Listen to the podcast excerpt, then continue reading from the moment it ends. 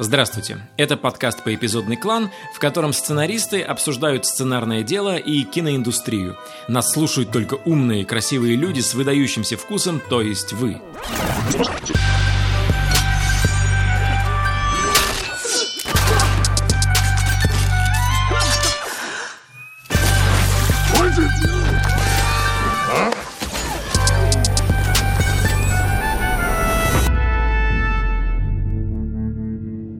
Хотим порекомендовать вам подкаст Blitz and Chips. Это подкаст, где Гриша Пророков и его друзья обсуждают все, что связано с современной поп-культурой.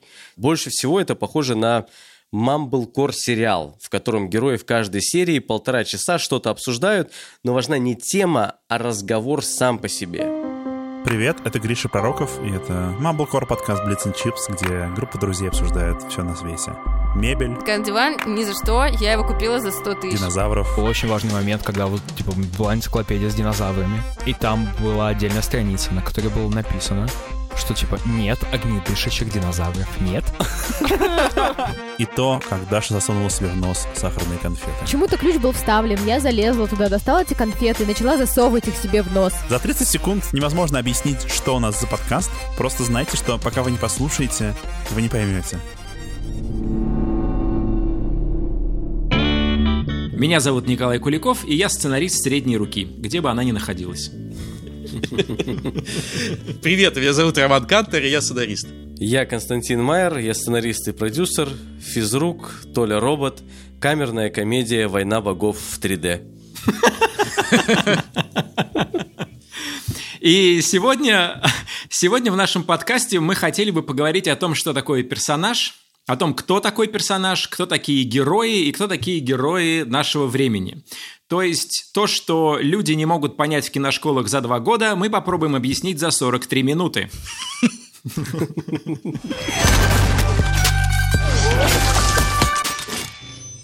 Я сразу вброшу, мне кажется, довольно провокационный тезис, от которого любой интеллигентный человек должен прийти в ужас. Мне кажется, что для того, чтобы понять, что такое персонаж, и для того, чтобы лучше создавать персонажей, надо в первую очередь перестать думать о том, что персонаж – это живой человек. Нужно перестать относиться к персонажу как к живому человеку. И вот если представить, что мы, например, смотрим на куклу, мы очень часто, глядя на куклу, можем очень много с чего считать. Мы понимаем ее настроение, понимаем там, ну, там пол, характер, много чего понимаем про куклу. Хотя на самом деле нашему мозгу доставляется не так много информации, но эта информация ее достаточно для того, чтобы сложить у нас э, нужный образ. И вот когда я как бы отключился от того, что персонаж непременно должен быть живой, что тебе критики говорят, ну, у тебя персонажи все картонные, нет ни одного живого человека. Вот я когда этот шум как бы отбросил и понял, что персонаж это просто набор нескольких черт, на самом деле. И мы поговорим о том, какие это черты. Это не просто, типа, там он меланхолик или сангвиник, этого гораздо больше. Но когда ты вот все это отбросишь, персонажи получаются ловчее. Вот как бы я сказал. Ух, как ты завернул. Я хотел бы сказать, как у нас говорили в находке, обоснуй за базар, но ты, в принципе, обосновал как бы свою мысль. Мне кажется, тут надо немножечко разобраться с терминологией и со словами, потому что первое желание хочется с тобой спорить, не то чтобы я с тобой не согласен, просто хочется спорить после такого заявления. Вот. Но мне кажется, что когда мы говорим про живого персонажа, что персонаж вот он живой, это значит, что мы в него просто верим. Uh-huh. То есть мы верим в этого персонажа в этом мире, в мире там той истории, которую мы рассказываем. Э, ну, не больше. И когда люди говорят, что это не живой, или он картонный, то чаще всего на самом деле сравнивают не с реальными людьми, хотя это тоже бывает, бывает, но а сравнивают с тем миром, который ты им создал. Вот ты им показал мир, и вдруг появляется персонаж в этом мире, который, ну, ему не соответствует, ну, какой-то там он мультяшный, который, например, вот так вот, у Звя... представляете, у Звягинцева появляется вот такой персонаж, что, Ленка, не грусти, все будет нормально. Вот такой. Просто улыбайся и слушай хорошую музыку. Да, я согласен, что, конечно, такой персонаж должен быть в нужном контексте. Но вот что я сейчас для себя нового и интересного подчеркнул из э, Колиного тезиса – Для меня это, например, тезис, который освобождает от ограничений. И ты можешь давать герою персонажу такие вызовы, такие испытания, которые, ну, ты можешь иногда не дать живому человеку, потому что там переживаешь за него или думаешь, ну, наверное, в реальности такой человек, там, сантехник не столкнется с э, такими вопро- вопросами, там, смерть перед ним, не знаю, Бог к нему спустился и там говорит. Но если ты говоришь, это не живой человек, это персонаж, который очень достоверный, тогда ты ему можешь дать любые испытания, запихнуть его в любую ситуацию и, ну, как бы и развлекаться в хорошем смысле. Давайте другую провокационную мысль озвучим, что люди многие относятся к кино как к жизни, к реальной. Понимаете? Вот в чем на самом деле проблема, как бы. И, соответственно, к персонажам относятся как к живым, действительно, людям. Но, когда ты приходишь в балет, ты же не смотришь на балерину и говоришь, не, ну, люди на носках не ходят, как бы, понимаете? И, и, и в пачках не... Ты принимаешь правила этого мира, этой игры и условность его. Но если фильм хоть сколько-нибудь реалистичен, да, то есть он происходит в нашем как бы э, мире, э, по нашим законам там бытия и физики, мы автоматически неизбежно сравниваем это просто с бытовой реальностью. И там, где оно неизбежно из нее выпадает, а оно неизбежно будет выпадать, потому что большинство персонажей не ходит в туалет, например, вообще за, за, за, за годы, которые они проводят в фильме, да, то есть может пройти 20 лет э, в фильме, и человек ни разу не сходил в туалет, как бы, понимаете, то есть, типа, и кто-то может же предъявить это, и у нас сейчас есть такая большая группа людей, которые предъявляют такие, такие претензии к фильмам. Как короткое подтверждение этому, в физруке было много комментариев, почему вы не показываете, как он зарабатывает деньги, откуда у него деньги берутся Вот-вот. на э, те приключения. Но в сценариях постоянно встречаешь действия, которые которые никак не характеризуют героя. Мгм. Но регулярно все авторы злоупотребляют такими действиями. Например, смотришь сценарий, если вы визуально его представите, то это будет, ну, понятно, ремарка, она как бы длинная, скажем так, и диалоги, они как бы покороче, по центру идут. И вот ты видишь, так, визуально, и вроде бы все, все очень четенько. Есть как бы вот диалоги, вот ремарочка, строчка, все, все идет, но когда ты начинаешь вчитываться, ты видишь, например, герой, пускай будет а, Рома, у нас Роман персонаж, Роман взял бутылку воды. Дальше идет там диалог. Роман э, выпил воды.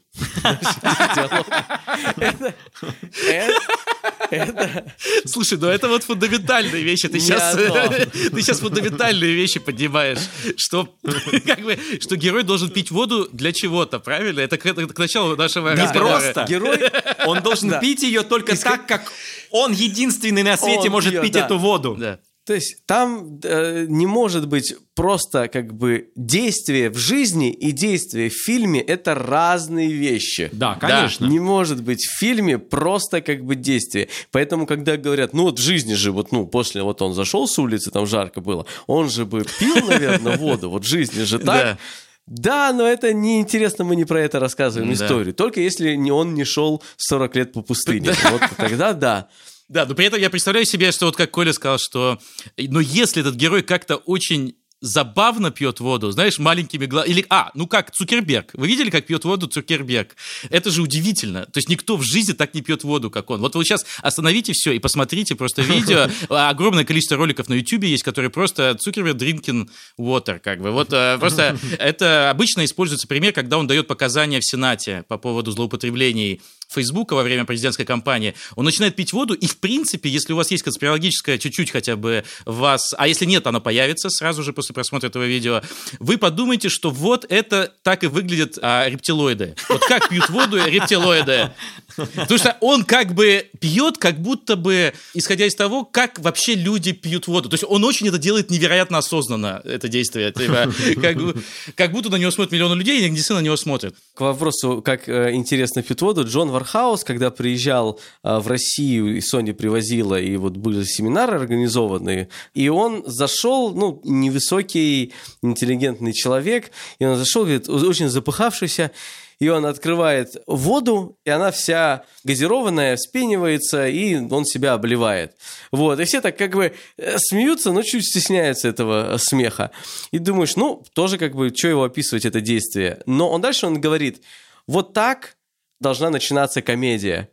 То есть сцена. Говорит, я, ну, перед вашим приходом я как бы потряс конкретно эту бутылку, поставил заранее. И вот тогда это действие, как бы, оно очень точно характеризует персонажа. Оно сразу говорит, он настроен на то, чтобы рассмешить и обучить смешить сразу, когда он рассказывает об этом.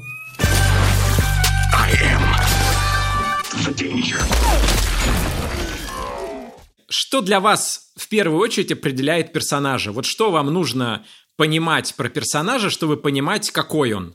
Я из разных как бы областей, из разных книг, из разных лекций, из раз, ну как бы из собственного опыта вывел несколько разных формул, которые могут помогать создавать персонажа.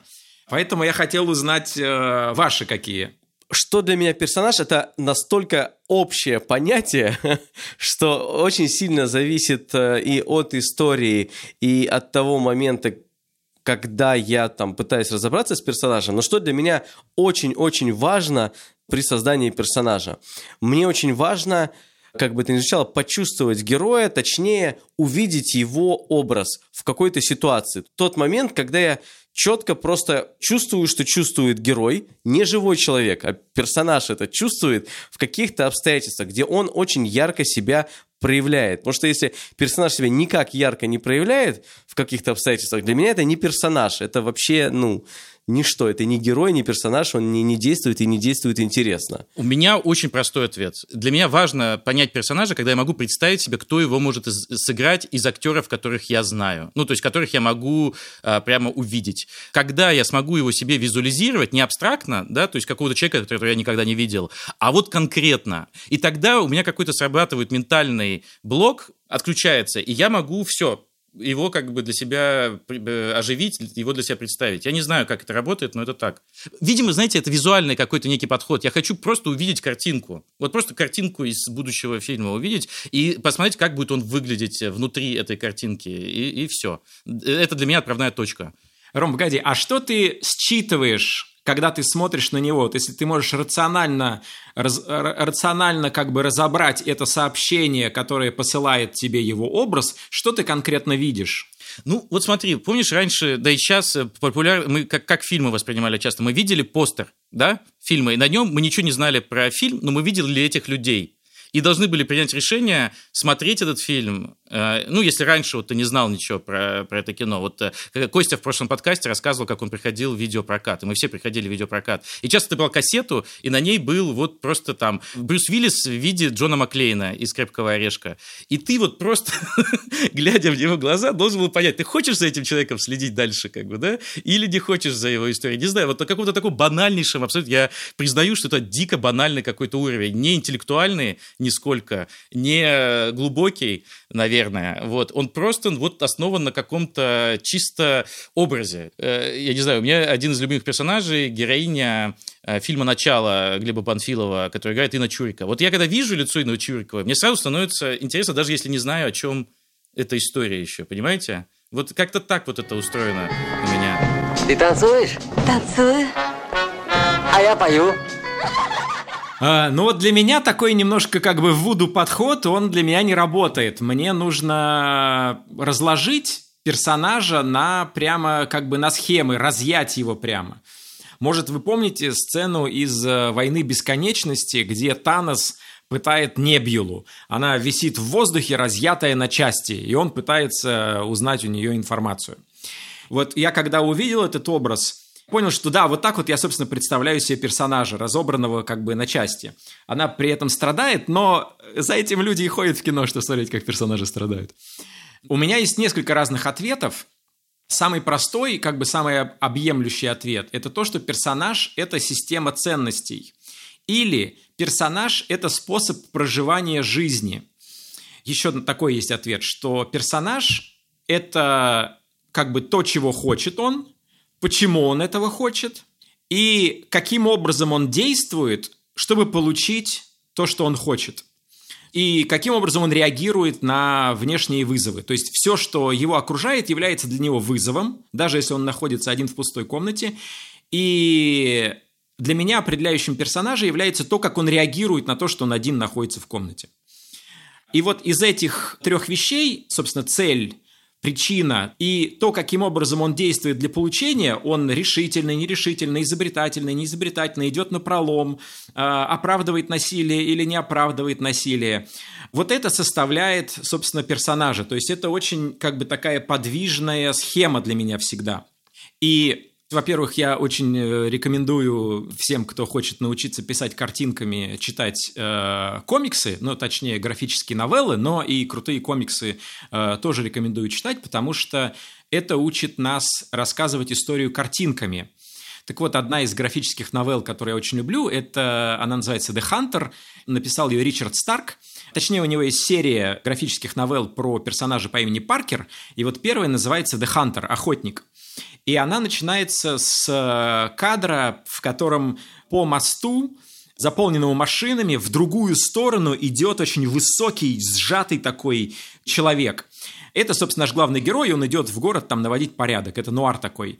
И когда я читал, что Ричард Старк писал о своем герое, он говорит, этот герой родился однажды из того, что я сидел в машине вот в пробке на мосту, и вдруг вижу, что идет чувак по дороге мимо машин, целеустремленно, ни на что не обращая внимания, он в пиджаке, курит. И я подумал, Почему он туда идет? Что его туда толкает? Чего он там хочет? Почему он не мог дождаться машины? Почему он идет так, как бы и не иначе? И из этого родился персонаж, из этого родилась целая книжка. Вот, я тут хочу тогда сделать небольшую поправку, потому что э, то, как ты охарактеризовал вот из этих трех пунктов, да, из, ну, из которых состоит система, которой можно описать персонажа, это на самом деле даже второй шаг Потому что пример, который ты приводишь, он говорит, есть образ, в котором есть сильно действующий герой, который заставляет тебя задавать об этом герое, об этом персонаже mm. много вопросов. И вот исследовать как бы этого героя по вот той системе, которую ты э, описывал, вот это любопытство, когда ты начинаешь задавать вопросы. Вот это и есть на самом деле персонаж. И дальше ты начинаешь его разбирать, создавать там по разным системам. Но вот персонаж это который действует и рождает этим действием некое любопытство зрительское. Мне интересно, что это за герой, что он будет делать дальше, как он будет действовать в других обстоятельствах. Но мы сейчас пока немножко говорим еще в отрыве персонажа от истории, собственно. Вот я могу просто сказать, что в моем случае история все-таки первична, вот лично для меня. Ну вот, допустим, если для этого разговора мы разделяем эти вещи, то я всегда задаю вопросы к персонажу следом после того, как я уже понимаю, что это за история. У меня всегда это начинается как будто бы, знаешь, там, от финала фильма. То есть сначала я представляю себе финал фильма, а потом отматываю назад все это и представляю себе, с кем это должно произойти, чтобы он здесь оказался. А, угу. Как-то вот так. То есть это какой-то реверс-инжиниринг немножко, то, что называется. Ага, то есть ага, я ага. сначала думаю, что я хочу на выходе получить, а потом пытаюсь понять, кто это должен быть, чтобы с ним это произошло, или как он будет максимально интересным для того, для того чтобы за этим наблюдать. Я тебя понял. Слушай, тут есть Опять же, два разных подхода, которые я встретил у двух разных людей. Один подход Джона Труби, другой подход Крейга Мейзина. А, это Ты не неймдроп, потому ты что... его не Да, мы с ним не знакомы, да-да-да. Это просто, э, это как мой папа говорил, начетничество, когда ты много чего начитался, и ты козыряешь этим. Ну и что, папа, теперь у меня есть подкаст, а у тебя нету. И так я расквитался с доминирующим отцом. Вот мы кое-что выяснили про персонажа. Да так вот, Джон Труби – это один из э, теоретиков драмы и написания сценариев, и в одной лекции он говорил, что персонаж – это и есть структура. То есть в вашем герое заложены изначально качества, которые подскажут вам, какие испытания и испытания какого уровня должен получить персонаж. То есть, например, ваш персонаж – это ну, сторонник Навального. Вот представим, ваш персонаж – это сторонник Навального, он работает в штабе Навального и вообще против там, взяток и за прекрасную Россию будущего. И дальше он э, едет на машине в роддом, потому что у него жена рожает. И он не успевает, он пересекает двойную сплошную, его останавливает полицейский и говорит, ну, вы нарушили. Он говорит, мне к жене надо ехать. И полицейский говорит, ну, ради такого дела 50 тысяч рублей. И второй персонаж, например, э, не сторонник Навального, человек, который работает, условно говоря, в, в «Газпром Холдинге». А, И вот он едет на машине тоже к жене, которая рожает, пересекает двойную сплошную, его останавливает мент и говорит, здравствуйте, пожалуйста, вот такая ситуация. Так вот, это испытание только для первого персонажа, потому что испытывается его система ценностей. Для второго персонажа это событие в этом фильме или в этом сериале не подходит. И когда Труби приводит эти два примера, В своем новом Ну, издании, в своем новом русском издании. Труби там, у него другие, конечно, какие-то примеры. Но он тем самым подчеркивает, понимая установки персонажа, вы понимаете, какая история с ним случится. То есть, если вы смотрите на вашего Иова, и вы как бы его бог, вы его создатель, вы должны понимать, за что вы конкретно его мучаете, что конкретно в нем вы подвергаете испытаниям. И поэтому, если вот ваш герой Иов, который ни в чем не упрекал небеса и создателя, то вы начинаете его и именно это в нем и испытывать. Ну, если вы совсем бессердечный, как бы ветхозаветный бог. Ну вот, поэтому я бы не очень рассматривал историю в отрыве как бы от персонажа, понимаешь? Есть такой способ в продолжении Коли, если вас увлек какой-то персонаж или какой-то герой, о котором вы хотите рассказать, и этот герой может быть выдуманным, или это герой, прототип которого в вашем окружении, то опишите героя, причем как бы можно две колоночки взять, одна колоночка это характеризация, а другая характер. Характеризация это как бы внешние признаки, они тоже на самом деле важны и нужны, чтобы представить героя. А вторая часть это характер. Вот все просто описывайте, то есть не ранжируйте, не пытайтесь как бы сделать это важнее, это менее важно, просто выпишите. А потом напротив, как бы, ну, в первую очередь, э, напротив столбика с характером, пунктами в характере, напишите, какие испытания может встретить герой, просто вот соответствуя там той или иной черте характера. Ну, например, Рома – человек, который может вести лекцию в одиночку 5 часов подряд самостоятельно. И, допустим, какую мы можем вызов дать Роме? Вызов такой. Рома знает ответы на все вопросы, которые задаются, например, там где-нибудь какой-нибудь экзамен или какой-то питчинг, он знает все ответы, но он не может отвечать, потому что если он ответит, то убьют его близкого человека. Ему нужно 5 часов молчать и слушать, как кто-то мямлит и неправильно отвечает на другие вопросы. Дальше даже характеризацию. У Ромы, Рома ходит в очках. А у тебя дальнозоркость или близорукость? Близ- Подожди, а так мы про меня все это время? У Ромы хорошее чувство юмора. Давайте так. У Ромы хорошее чувство юмора. Нет, мне очень понравилось. Это, это гениально. Только это была бы короткометражка, всю семью бы расстреляли бы просто. Все, надоело. Слушайте, как правильно. Так вот, скорее всего, после того, как вы проделаете вот это упражнение, у вас появится, как мы рассказывали э, в одном из наших подкастов, сет-писы, кусо- кусочки как бы истории, э, самые какие-то яркие, которые много вам скажут об возможной истории этого героя. То есть вы видите испытания, через которые он может пройти, и это вам ну, много ответов даст. Возможно, вы даже не захотите эту историю писать.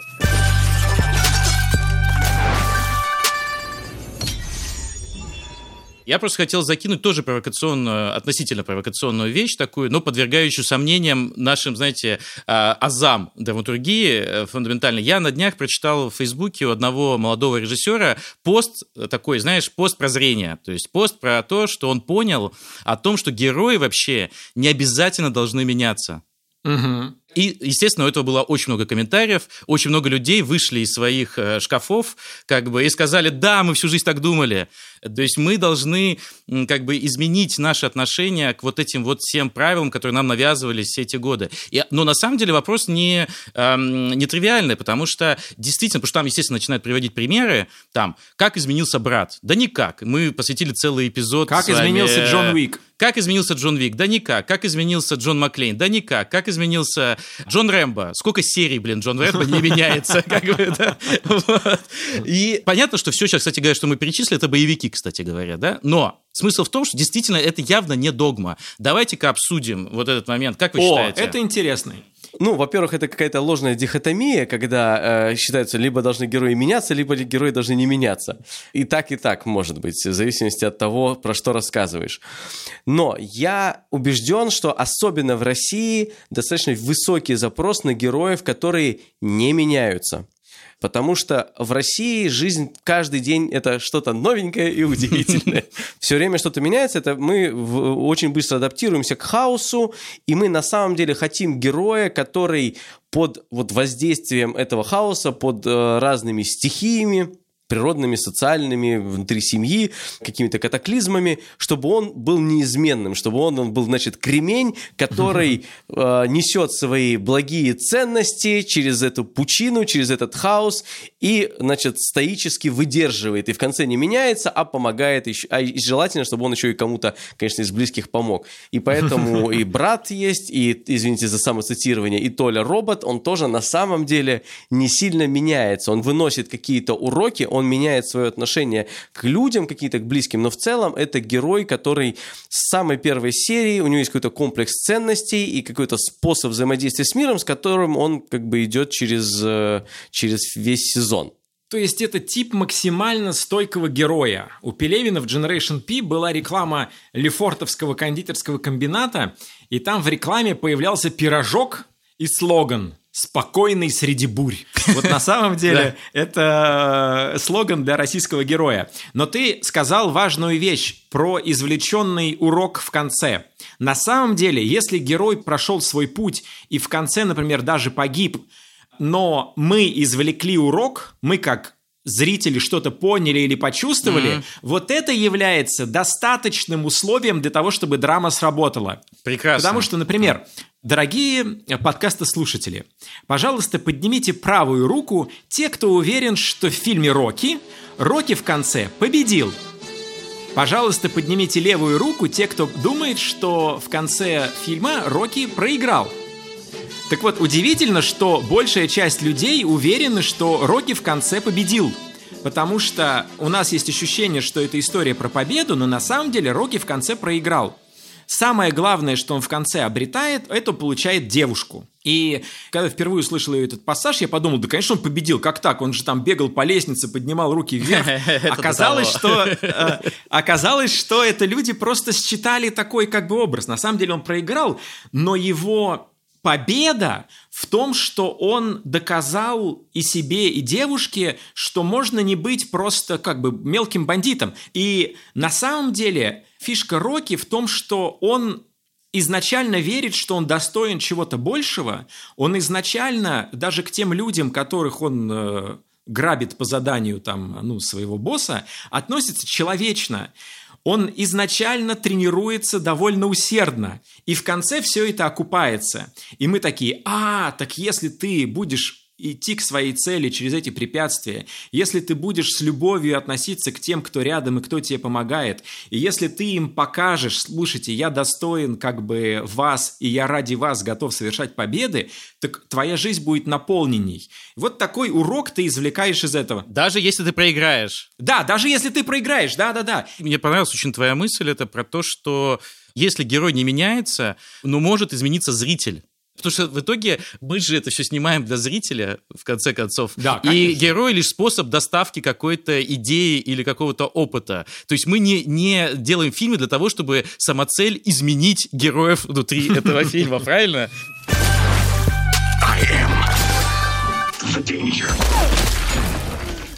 Мы сейчас говорим, по сути, про главного героя, ну, про протагониста. И мы оцениваем, может он измениться, не может он измениться. Но есть гипотеза в сравнительном анализе семи парадигм создания истории. Вот есть такой, как бы, Вау! You into some real shit, я смотрю, как бы.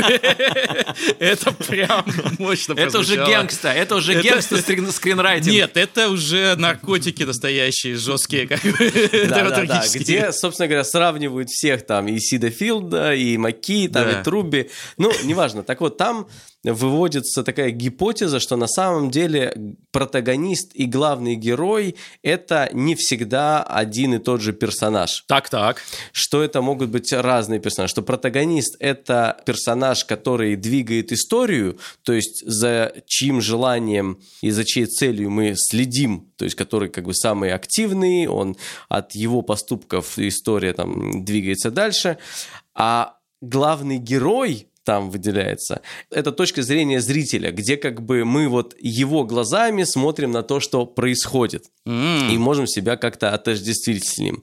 Да, я неоднократно встречался с утверждением, что, например, фильм довольно известный, да, даже, скажем, культовый фильм 80-х «Феррис Бьюлер's Day Off», выходной Ферриса Бьюлера, он как раз попадает вот в эту категорию, потому что там главный герой Феррис Бьюлер хочет э, не пойти в школу вместе со своим другом, и он своего друга на дорогой тачке отца этого друга вытаскивает с собой там в разные приключения. И Феррис Бьюлер как с самого начала был отвязный, крутой, обаятельный, умный, очаровательный, остроумный чувак. Он таким до конца и остался. Но его друг сначала боялся брать машину отца, потому что он, ну, всю жизнь жил под гнетом как бы этого отца. И в конце он совершает действие, когда он совершает смелый поступок и теряет эту машину. И вот он изменяется. И вот в одной из концепций, э, как бы, которых миллиард, э, наверное, про то, как должна быть устроена драма. Как раз э, протагонист это Феррис Бьюлер, а его друг это главный герой, который меняется. И благодаря ему зритель извлекает урок и, наверное, чуть-чуть меняется сам. Если фильмы вообще способны менять людей. Кстати, мне очень хочется поговорить о других аспектах персонажей, но сейчас, возможно, мы разом поссоримся со многими нашими слушателями после того, как мы обсудим вот какой вопрос. Не знаю, согласитесь ли вы со мной. Мне кажется, что «Мастер и Маргарита» скорее всего, никогда не превратится в э, полнометражный художественный фильм до тех пор, пока там не появится действующий герой. Герой, совершенно верно. Да, да, потому что там на самом деле нет героя. Фильм называется «Мастер Маргарита», да, то есть вот наши главные герои.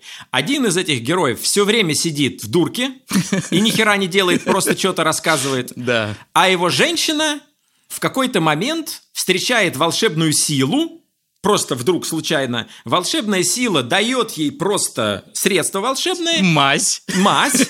И дальше э, героиня прилетает на бал, на котором она что делает? Как она как бы борется? Никак. Ей целуют И- колени. Более того, автор нам так и говорит. У него же там э, есть такой основополагающий принцип. Никогда ничего не просите, особенно у тех, кто там что-то сильнее вас. Да. Сами придут и сами все дадут.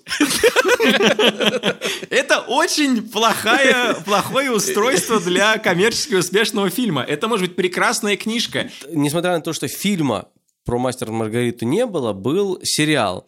Не, на самом деле, извините, был фильм тоже, но его как бы никто не видел. Да, но был сериал, который по рейтингам был успешным. Но это во многом было достигнуто за счет того, что, а смотрите, мы смогли сделать то, к чему никак никто не мог подступиться. То есть это э, как бы культовое для русского человека произведение, которое наконец-то экранизировали и показывают бесплатно. Э, Никто бы не стал смотреть, э, если бы вышло произведение вот такое же, без, собственно, книги. Как бы. Кстати, Да. отношение к мастеру Маргариту имеет, но также имеет к тому, что мы говорили про героев, которые не меняются. Иисус Христос не меняется. Он как бы... Да, но мы извлекаем урок в конце такой, что уля-ля. Мы на 2000 лет урок извлекаем вообще.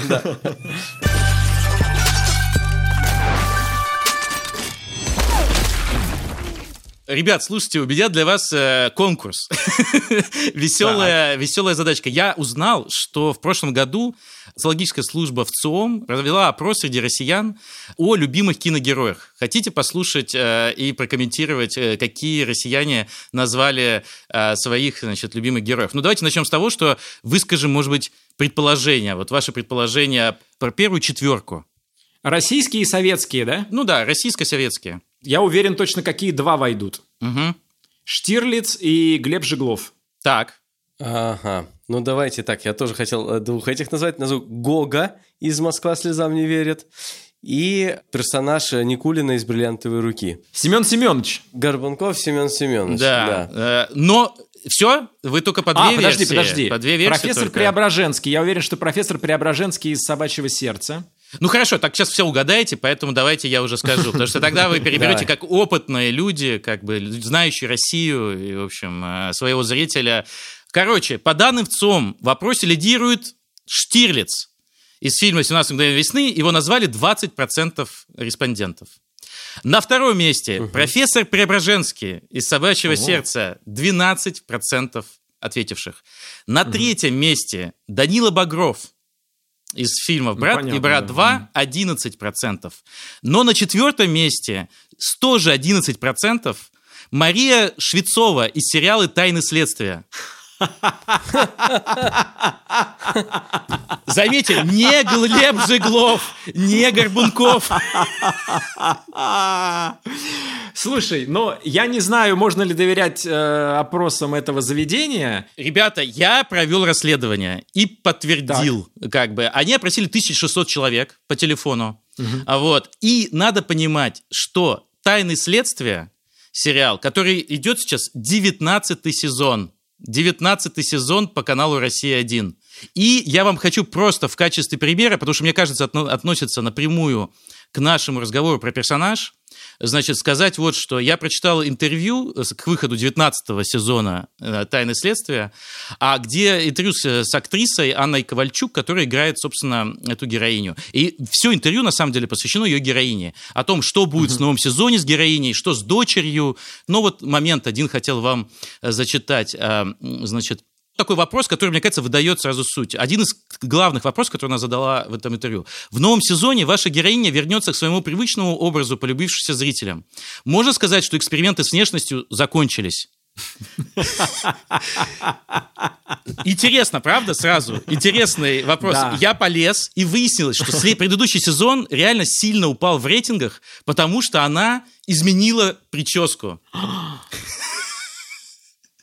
То есть она поменяла свой образ, который за 18 лет стал для нее как бы фирменным. И сейчас она говорит, мне кажется, да, как говорится, чтобы показать, как было хорошо, надо сделать что-то очень плохо, а потом сделать так, как было. Да, лозунг большого количества госинститутов. Но, но я для себя вынес это то, что на самом деле, прочитав это интервью, я понял, что вообще это тот случай, когда действительно герой больше, чем, собственно, сериал, в котором он снимается. То есть люди любят ее. И поэтому я хотел просто спросить, какие герои изменили вас? Какие герои вы любите, вы или любили, или какие герои для вас имеют такое значение, как героиня Анны Ковальчук для аудитории канала «Россия-1»? Вот кто для вас были такими героями? Так, сейчас будет такой удар по дворцу мифа о моей образованности и интеллекте. Значит, когда я получал первый паспорт, у меня подпись в паспорте была латиницей, и там было написано «Нико». С одной стороны N-Y-C-K-O. Серьезно, это мой первый... Ребята, я делаю признание. Э, Подожди, сколько я- лет, сколько лет? 14 или вы тогда получали позже? Ну вот, типа... чет- Да нет, в прошлом году. Я до этого в розыске был.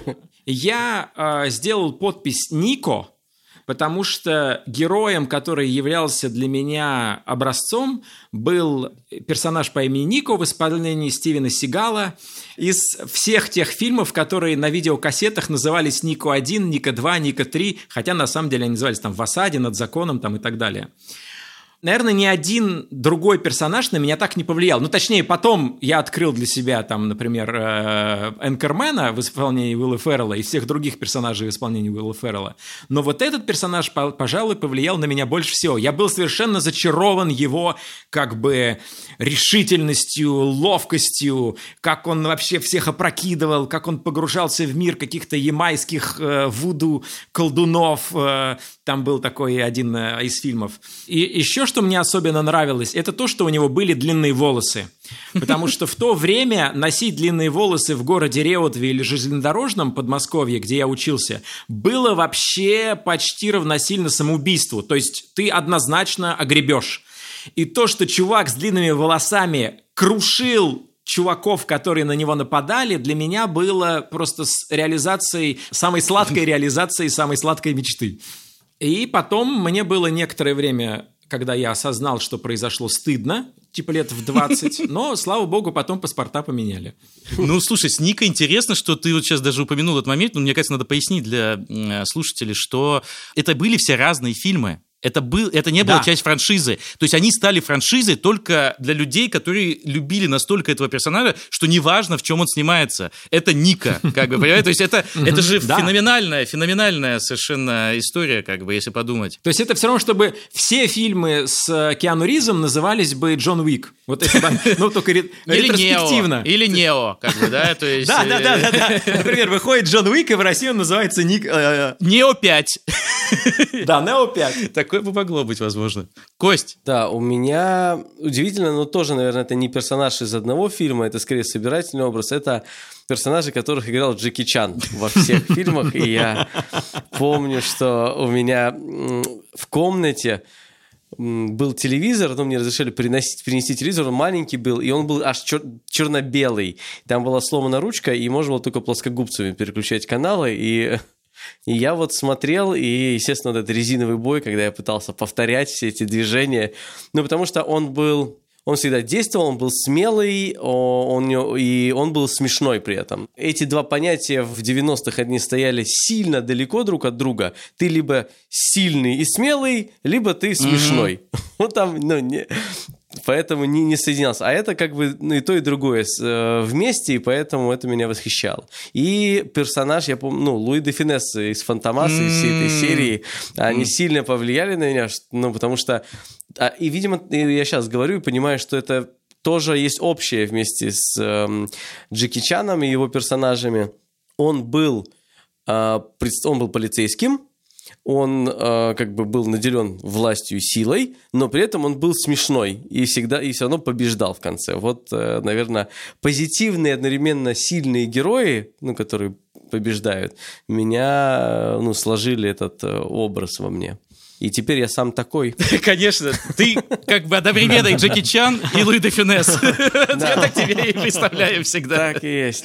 Слушайте, ну на самом деле, кстати, я соглашусь по поводу Луи де Финесса. Мне тоже дико он нравился. Не знаю почему совершенно. Почему э, детям, э, казалось бы, нравится какой-то лысый старый мужик, как бы. э, Вот с Джеки Чаном понятно, с Ника понятно, ну, блин. Не знаю, особенно сейчас, если спросить, почему детям нравится лысый старый мужик.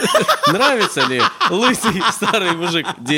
Не знаю, ребята. И я попытался вспомнить действительно именно персонажа, который... И я вспомнил, на самом деле, э, героя, который меня в детстве вот так же, ну вот в этом же возрасте приблизительно, про который мы говорим.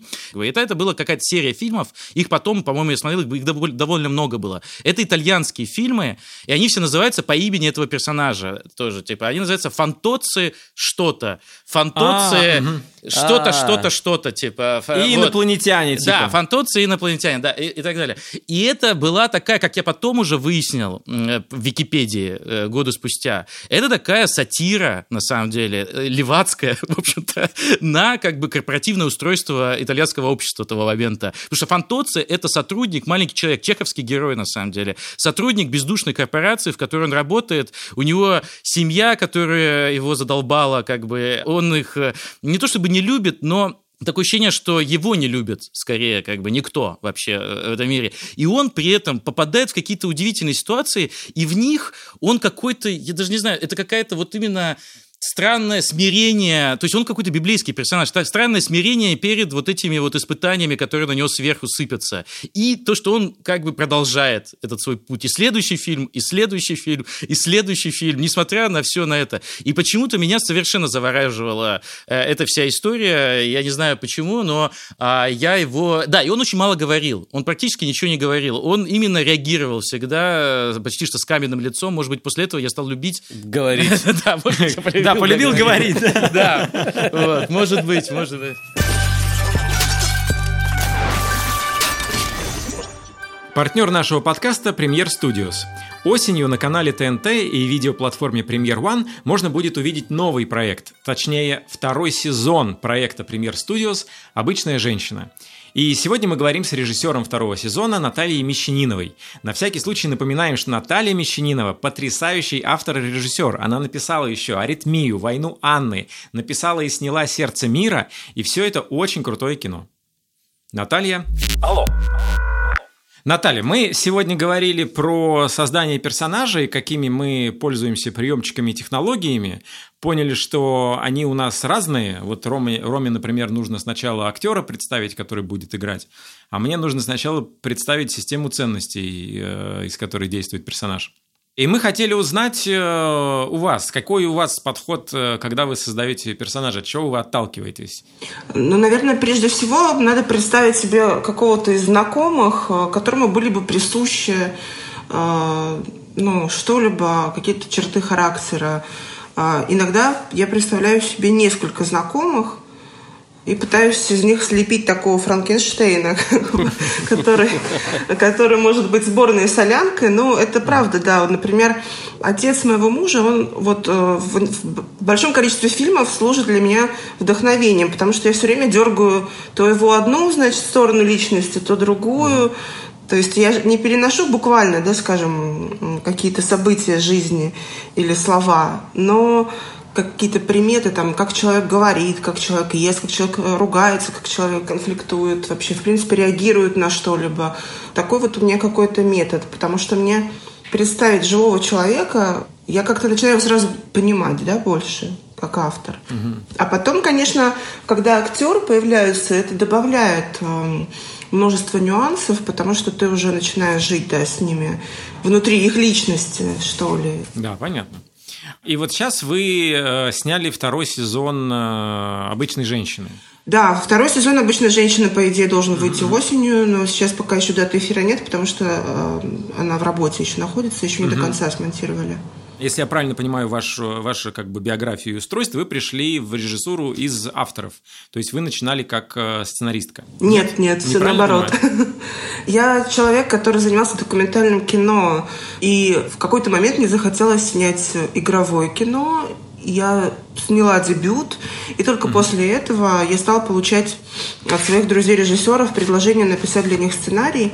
Но я никогда не училась на сценариста и всегда чувствовала в этом смысле себя самозванцем в каком-то роде, э, потому что я не умею это делать. Ну, сейчас, может быть, уже выработалась какая-то технология, но на тот момент ее не было вовсе. Это было какое-то, знаете, спонтанные стихийные решения, принятые мной и режиссерами.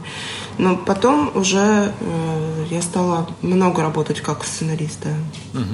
Ну, мы тоже чувствуем себя самозванцами, только мы говорим, что мы умеем это делать. Просто. То есть мы самозванцы и лицемеры. Мы вот одновременно. И сейчас вам пришлось как бы присваивать уже готовых э, персонажей с уже готовой динамикой, и чтобы они во втором сезоне жили и как-то продолжали удивлять. Как вы подходите к этому, к этому процессу, когда вы берете чужих как бы буратин и э, начинаете их э, шевелить? Я, по-моему, недели за две до съемок подключилась к проекту «Обычная женщина». Так произошло и мне пришлось прям на, на коня прыгать, который уже как скачет под горку, с актерами, которых выбирал другой режиссер да, для себя. В момент моего подключения к проекту стали там переделывать какие-то сценарные линии вместе с Борей Хлебниковым и что-то переписывалось еще сильно, и поэтому мне удалось как раз благодаря этому процессу как-то себе это все присвоить. То есть я не то чтобы совсем да, с чужим текстом работала, но мне кажется, что хорошая затея, когда ты работаешь с чужим текстом, ты там, не знаю, вместе с автором проделываешь несколько читок, и что-то там внутри, как сцен или каких-то линий, еще что-то докручиваешь под себя – у нас э, в завершении вопрос из рубрики «Кто ваш любимый певец?» Какой персонаж повлиял на вас? Ну, то есть самый любимый или самый запоминающийся, или не, не ваш персонаж, персонаж в мировом там, кинематографе, кто повлиял сильнее всего, или кто самый любимый? У нас это Стивен Сигал и там... э, Джеки там? Чан. И Джеки Чан. То есть мы как бы не про гражданина Кейна там, да, то есть если... Нет, вы можете вполне себе... Как бы, Я буду в вашем клубе, потому что у меня Митхун Чакраборти, конечно. Танцор диско, конечно, танцуй, танцуй. Класс, спасибо, что нашли время и связались. Мы э, получили все, что хотели, и даже больше. Все, пока.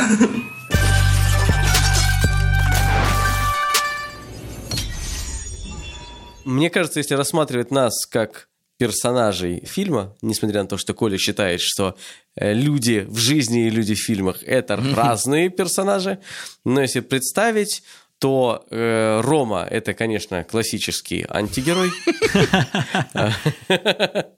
который в конце исправился. Вот я могу сказать, какой я герой. Вот меня всегда смущало разделение людей на две категории. Один говорит, я хороший полицейский, другой говорит, я плохой полицейский. да. Мне все казалось это слишком узко. Вот я тот полицейский, который в начале всего замеса пошел за пончиками и за кофе, пропустил весь замес и пришел, и пришел в итоге с пончиками и с кофе. Я вот этот полицейский. Я тогда выбираю, я герой Трикстер. Или нет? Разберемся. Это был подкаст студии «Либо-либо» по эпизодный клан. Если вам понравилось, ставьте нам оценки и пишите комментарии. Если вам не понравилось, послушайте все еще раз. Это поможет другим слушателям узнать про наш подкаст. Над подкастом работали редактор Андрей Борзенко, младший редактор Ильдар Валиулин, продюсер Павел Боровков, звукорежиссер Павел Цуриков, композитор Кира Вайнштейн. Пока. Мы вас очень любим. Пока. Thank